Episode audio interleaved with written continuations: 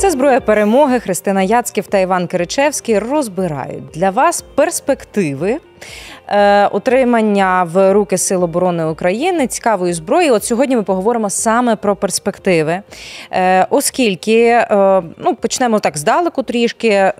Змінилися певні люди в міністерстві оборони нашої країни. Тепер міністром оборони стає Рустем Умєров, представник кримсько-татарського народу. Є кілька, ну скажімо так, думок з цього приводу, доволі популярних зараз. Ну, по перше, Кремли в керівництві Міноборони це запобіжник того, що хтось із наших партнерів колись взагалі захоче і ризикне говорити про. Крим як про щось, що варте окремої там дискусії, а не виключно повернення в лоно України. Ну і другий момент це в принципі стосунки Кремли із е, Туреччиною і розуміння того, що Кремли в Мінобороні можливо відкриває нам більш широкі можливості співпраці із цією країною, яка є надзвичайно цікавою, як на мене, в усіх аспектах. Країна НАТО з одного боку, доволі суб'єктна в самому північно-атлантичному альянсі, політично надзвичайно е, цікава і і можна продовжувати. Словом, Іване, давай з тобою поговоримо про перспективи співпраці е, України і Туреччини. Що ми можемо ну суто теоретично поки що отримати від е, Туреччини, окрім вже відомих нам байрактарів, ну і декількох ще таких от доволі публічних публічних найменувань? Ну, знаєш, насправді ті всі, про які ти сказала, публічні найменування, вони не зовсім публічні, про них не дуже часто згадують, і ми до них повернемося. І давай ще деталізуємо таку річ, окрім таких оціннісних речей там щодо Криму. От Кремли в керівництві Міноборони, ну, зокрема той самий Рустам Уміров, перед ними, на жаль, стоїть задача, яку не вирішили за попередні кілька місяців. Тобто, що це таки ми переходимо до певного рубежа, коли покладатися виключно на зовнішні поставки зброї. Ми вже не можемо. Ну тому що НАТО до повномасштабного вторгнення РФ займалося скоріше соціалістичним змаганням на тему, хто утилізує більше старих танків бронетранспортерів, на відміну від росіян, які це все е, занадто дбайливо, дбайливо складували. Відповідно, доведеться робити свою зброю, залучати зовнішніх партнерів. І зараз ми говоримо про Туреччину теж як не там навіть не стільки ціннісного партнера, а як про дуже перспективного партнера в сфері військово-промислового комплексу, який теж поєднує цікавий підхід. З однієї сторони, широка кооперація з усіма можливими партнерами, навіть з якими там є якісь зовнішньополітичні тертя, а з іншої сторони, намагання робити максимально широку номенклатуру враз власних виробів для своєї армії. Тому ми про це говоримо в першу чергу. І якщо говорити про якісь там, е, здавалось би, публічні чи не публічні речі, окрім байрактарів, то давай почнемо з того, що наша морська піхота ну, дещо менше, ніж повністю їздить саме на турецьких бронеавтомобілях класу МРАП, там Кірпі і Отокар. Про всяк випадок продеталізуємо, що за досвідом експлуатації будь-який МРАП, ну тобто бронеавтомобіль, що західний, що турецький, він виявляється міцнішим і надійнішим в експлуатації, аніж радянський бронетранспортер, будь-який там БТР. Кілька слів просто про Кірпі. Коли я говорила про там більш-менш публічні найменування, я мала на увазі саме Кірпі. Ну я думаю, що ті українці, які е, відстежували, хоча хоча б якийсь час е, російських е, е, городських сумасшедших, типа там Стрілкова, а разом з тим і військових злочинців, його дуже часто дивувало, що Туреччина залишається дорогим партнером Російської Федерації, а між тим Кірпі помалесенько заїжджають на територію України. Ну і всі ці зернові коридори так само він ставив. Мені здається, з його точки зору доволі справедливі запитання. Ну, слухай, можна сказати, навіть стрілко недооцінював скажімо так потенціал нашої співпраці з Туреччиною. Якось він занадто запізніло назвав Туреччину другим партнером. Ну тому що даруйте, але окрім люлів, насправді в сторону Російської Федерації в інших там сферах реально важливих для Туреччини не летіло, тому що конфлікти в Сирії між там російськими проксі турецькими проксі насправді продовжується. Тому це в чомусь якраз логічно. Ну і власне, щоб завершити, чому ми заговорили про турецьке ВПК? От було від попереднього керівництва Міноборони дуже багато закликів. Тестуйте у нас найновітнішу зброю. Отже ж там полігон такий гарний, зможете напрацювати якісь рішення. От, схоже, Туреччина це, мабуть, єдина країна, яка не просто серйозно насправді серйозно сприйняла цей виклик, але й дещо спробувала у нас протестувати. Ну але Наприклад? я так розумію, про це ми вже встигнемо поговорити в наступному епізоді. Епізодів. Так, я просто поперед батька в пекло, так бачиш. Е, доволі цікаво, що встигли у нас е, затестувати е, турки і як це себе проявило. Відреагуйте, будь ласка, на це відео в коментарях. Підписка і лайк теж вітаються. Тож, Іване, зупинилися ми з тобою на темі, що саме турки встигли протестувати. Фактично, у нас мені не дуже подобається, якщо чесно, теза про те, про те, що ми зараз є дуже вдалим полігоном, і давайте всі пробуйте все, що хочете тут. Але я розумію, що йде війна шаленої інтенсивності, і ми маємо з цього власне. Абсолютно конкретний профіт. Що встигли затестити, що проявило себе найкраще, а що можливо піде в анали історії? Ну, знаєш, тут така діалектична історія вийшла, тому що з однієї сторони в анали просто нічого не піде, воно піде на доопрацювання. А з іншої сторони, якщо його деталізувати, ну от були деякі дані, що, наприклад, напередодні контрнаступу одна із наших новосформованих артилерійських бригад отримала від Туреччини. Одну чи кілька систем під індексом TRLG 230. Це турецький аналог Хаймарса, uh-huh. який там має насправді дуже цікаву широку номенклатуру ракет і не керовані снаряди, там більш далекобійні, чим град, або турецький аналог GMLRS, які, начебто, навіть можуть наводитися лазерним наведенням, або навіть там теоретично може бути турецький аналог Атакамса під індексом Хан. Якщо чесно, невідомо, чи був там цей турецький аналог Атакамса, точно мали бути кілька керованих ракет, і судячи з усього, от якраз. Можливо, це навіть були якісь такі дивовижні епізоди, коли ніхто не розумів, чим могло прилетіти по росіянам, а могло прилетіти саме з турецької установки. Ну, були ж там uh-huh. такі дивні епізоди е, з окупантами в Маріуполі, в інших населених пунктах, але очевидно, що щось в системі управління вогнем треба було допрацювати, тому що ну, поки що не фіксується широке використання таких е, систем в нашій реактивній артилерії, але можливо ще допрацюють. Ще така, скажімо так, на перший погляд, непомітна деталь, але ну, от, у нас є вже скажімо так, імпровізовані бойові машини на основі відновлених там е, мотилих або на основі отриманих М113, десь, наприклад, викуплених на комерційній основі. От що цікаво, башти безпілотні і дуже такі, скажімо так, потужні за озброєнням, там стоять турецькі. Ну, простіше ну, якщо ми просто кажемо автономний бойовий модуль, воно мало кому uh-huh. буде зрозуміло. А щоб сказати безпілотна дистанційно керована башта на бронемашину, то якби зрозуміліше. Так от турки нам дуже багато чого такого поставили, і, скажімо так, навіть якщо сама броня, ну сама машина може не задовольняти, ну тому що не сама нова. То турецькі модулі себе показують насправді дуже гарно. Оце те, що давали затестити. І врешті, ти згадувала про Байрактар, котрий ТБ-2.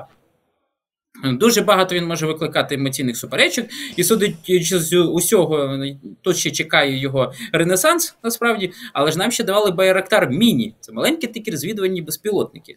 З однієї сторони, і позитивних відгуків у відкритому доступі поки що не було, але з іншої сторони, його і не лаяли, на відміну від того самого Switchblade 300. Тобто, судячи з усього, штука себе ця птічка показала в руках наших військових гарно, але забрали на допрацювання, щоб вона ще кращою стала.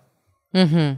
А скажи, будь ласка, ці міні-байрактари, вони так само е, дорогі і прям штучне, якраз... штучна така історія.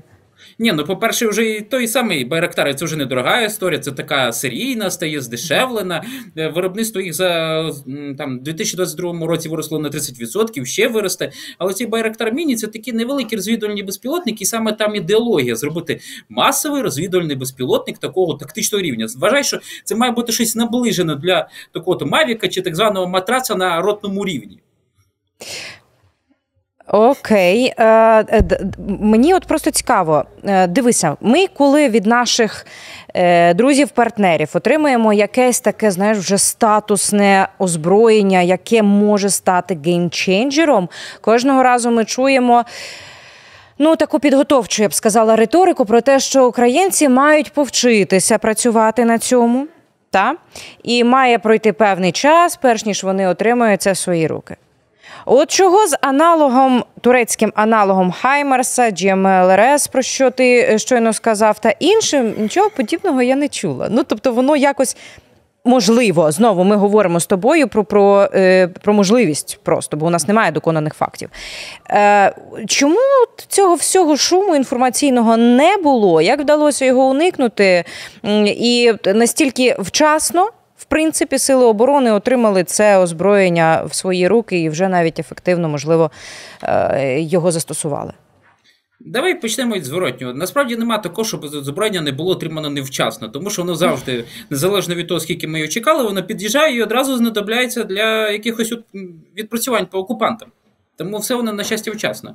Чому могло бути е, без цього всього шуму? Ну тому що з однієї сторони турки це в чомусь молода нація, ну, якщо врахувати, звісно, від Ататюрка. Але з іншої сторони, це доволі гнучка нація, яка вміє працювати з іншими. Не дарма ж ти підкреслила, що що Туреччина така дуже суб'єктна і зовнішньополітичному плані, і можливо, це якраз уміння працювати з іншими без демонстрації цієї пихи. Там та ви ніколи не навчитеся mm-hmm. у нас. Вони самі постійно вчаться, самі щось досконалюють і вміють сприймати інших так, що вони теж вчаться і щось досконалюють. От можливо, тому і обійшлося, наприклад, без того, ой, яка в нас така дуже накручена штука TRLG 230, ніколи не навчитися. І тут оп. Очевидно, вони вміють просто сприймати інших собі рівними. В публічному просторі вже е, циркулює інформація про те, що в Україні може бути побудований завод зі спільного виробництва е, доволі цікавого озброєння, доволі болючого озброєння для росіян. Росіян це окремим там чином бісить, але менше з тим. Е, ми зараз маємо багато подібної інформації і багато е, справді цікавих перспектив. Але як на мене, реалізація. Е, трошки відстає. Е, Іване, чи тобі так не здається? А якщо так, то з чим це може бути пов'язано? Це суто політична історія, чи є інші причини? Ну, давай підкреслимо. Ми тут таким чином зараз намагаємося підкреслити ту історію, що за офіційно вже оголошеними даними завод по виробництву своїх байрактарів в Україні має збудувати до 2025 року, а Рейнметалу десь знадобилося кілька тижнів для заходу на існуючі потужності бронетанкові, ну як стверджується для заходу. Ми ж не знаємо можемо тільки припускати, відцінювати. Ну, от кілька місяців, щоб там перейти до налагодження якихось там циклів виробництва. Ну, мож, могла спрацювати ще е, по першу чергу бюрократія. Нас люблять mm-hmm. бюрократію, дуже люблять в лапках іноземних партнерів. Але з іншої сторони, давай з тобою спробуємо підкреслити такий неочікуваний філософський аспект. Є ж така гарна концепція геть від Москви, яка потім розпадається на два вектори. Перший він якби зрозумілий досягнути психологічної Європи і там Іноді навіть це в чомусь якраз у нас проявляється, коли ми можемо стверджувати, що ми там краще захищаємо західні цінності, uh-huh. чи краще вчимося воювати за західними стандартами. Але був ще й інший такий вектор, який в нас не сильно звертали увагу. Що Україна як провідник азійського ренесансу, можливо, хто просто поверхово читав хвильового, подумав, що це ми маємо там нести прогрес і світло і тому подібне туди в азійські народи. А от судячи з усього, дивлячись на поточну ситуацію, провідник ренесансу азійського, це буквально в сенсі дати, скажімо так, східним народам, в першу чергу Туреччині, можливості для так, розвитку свого на нашій території. Можливо, ці такий от політичний момент, який приростає з цього філософського, вона не було враховано, і якраз чому і було вибрано, скажімо так, людину Кремли саме на посаду міністра оборони. Ну, якщо міністр оборони за це відповідає, він має нарешті з цим всім зайнятися. Ну тому приблизно така історія. Якщо ще далі ще один сегмент, який, до речі, із співпраці з Туреччиною, який був досі не реалізований, чомусь, як би це дивно не звучало, засоби протиповітряної оборони. Ми mm-hmm. якби з е, там вишуковуємо у світі, де залишили ще, ще гепарди. А тут турецькі партнери таким так ну достатньо прозоро натякали, що в них ж є аналог. Танк Коркут зенітний, зроблений з своєї турецької копії швейцарської гармати Ерлікон. Раз швейцарці свої зенітки не дають, можна було взяти турецьку копію. Чомусь це не пішло. Туреччина, хоч колись і купувала с 400 у росіян, але щоб просто закрити якісь там свої прогалини. Але вона, на щастя, вже доводить свою програму по сімейству зенітно-ракетних комплексів власного виробництва Хісар під назвою Малий, середній, великий. І Чому ми з ними не кооперуємось? Це насправді питання відкрите, але я надію, що це вдасться теж от зняти. А які у нас ще були проби пера співпраці із е, Туреччиною? Чи були вони уже? Ну, вони вже тривають, тому що є ще програма по будівництву як мінімум двох корветів Ада на потужностях е, турецьких. Ну зрозуміло, чому ми зараз не можемо будувати на своїх, тому що Миколаїв ще заблокований і постійно, так. на жаль, обстрілюється. І тут теж е, е, специфічний момент, що з однієї сторони, от ВМСУ вже ж є операторами катерів Камікадзе, і здавалось би, мало би бути задоволеними. Але керівництво нашого флоту чітко говорить, що без великих надводних кораблів повністю контролювати Чорне море, на жаль, ми не зможемо. Е, тим більше, що скажімо так, вразливість сучасних надводних кораблів у сучасній війні це насправді питання дискутивне, ну хоча б тому, що давай чесно визнаємо, весь послати Чорноморський флот слід за Москвою нам поки що по об'єктивним причинам не вдалося. Але і в росіян є такі самі об'єктивні причини, які можуть завадити нашим корветам майбутнім, які будуть введені в стрій. Угу. Ну і я би хотіла закінчити, напевно, е, спробую зазирнути в альтернативну реальність. Якби Туреччина свого часу в протоках е, в своїх ну, фактично не заблокувала російські оці е, здоровенні військові кораблі, що було б з українським півднем? Ну, було б дуже погано, тому що давай деталізуємо. Туреччина не пропустила в лютому 2022 року дуже потужне угрупування в два ракетні крейсери, кілька корветів, ну і кілька кораблів забезпечення. От якраз бо ця бармада могла би забезпечити масштабну висадку, або як мінімум масштабну спробу висадки десанту на півдні, і нам було б складніше. Ми б відбивалися би в рази складніше, чим є зараз. Е, судячи з усього, у нас на Москву тоді і так пішли, ну скажімо так можливо, лише не передостанні екземпляри uh-huh. Нептуна тоді наявні. А уяви, щоб ще два такі крейсери втопити, і ще кілька кораблів забезпечення, було б дуже складно. Тому, можливо, якщо ми навіть зараз ще вважаємо Туреччину такою там державою, яка зайняла проміжну позицію, недостатньо за нас, але здається, більш ніж за нас вона вже вписалася uh-huh. тоді, якраз ті критичні моменти лютого 2022 року. Ще давай деталізуємо останню штуку. Останній літак країн НАТО, який привіз до нас якусь зброю, бо насправді були насправді два турецькі А 400 М, які застрягли в Борисполі, і потім була історія, як їх витягнути звідти. Угу. Це буквально зафіксований факт. Мені здається, що це було дуже потрібно підкреслити, тому що е, е дуже. Популярними часом є популістичні, я б сказала, думки про те, що хтось робить недостатньо, хтось міркує виключно своїми інтересами. Так, можливо, і справді своїми інтересами, але хіба погано, коли вони пересікаються із нашими? Дякую тобі, Іване, за цю історію, е, за цю розмову. Е, це е, була зброя перемоги, де ми говорили про перспективи співпраці України і Туреччини в світлі останніх призначень в нашому військовому політичному керівництві. Будемо сподіватися сподіватися на те, що все зазначене реалізується з позитивом для нас. Ну а Російська Федерація, скажімо так, і надалі продовжить свою войовничу риторику щодо Туреччини, що, як на мене, є абсолютно абсолютно чітким сигналом. Все йде не зовсім так, як вони собі запланували. Будьте з нами.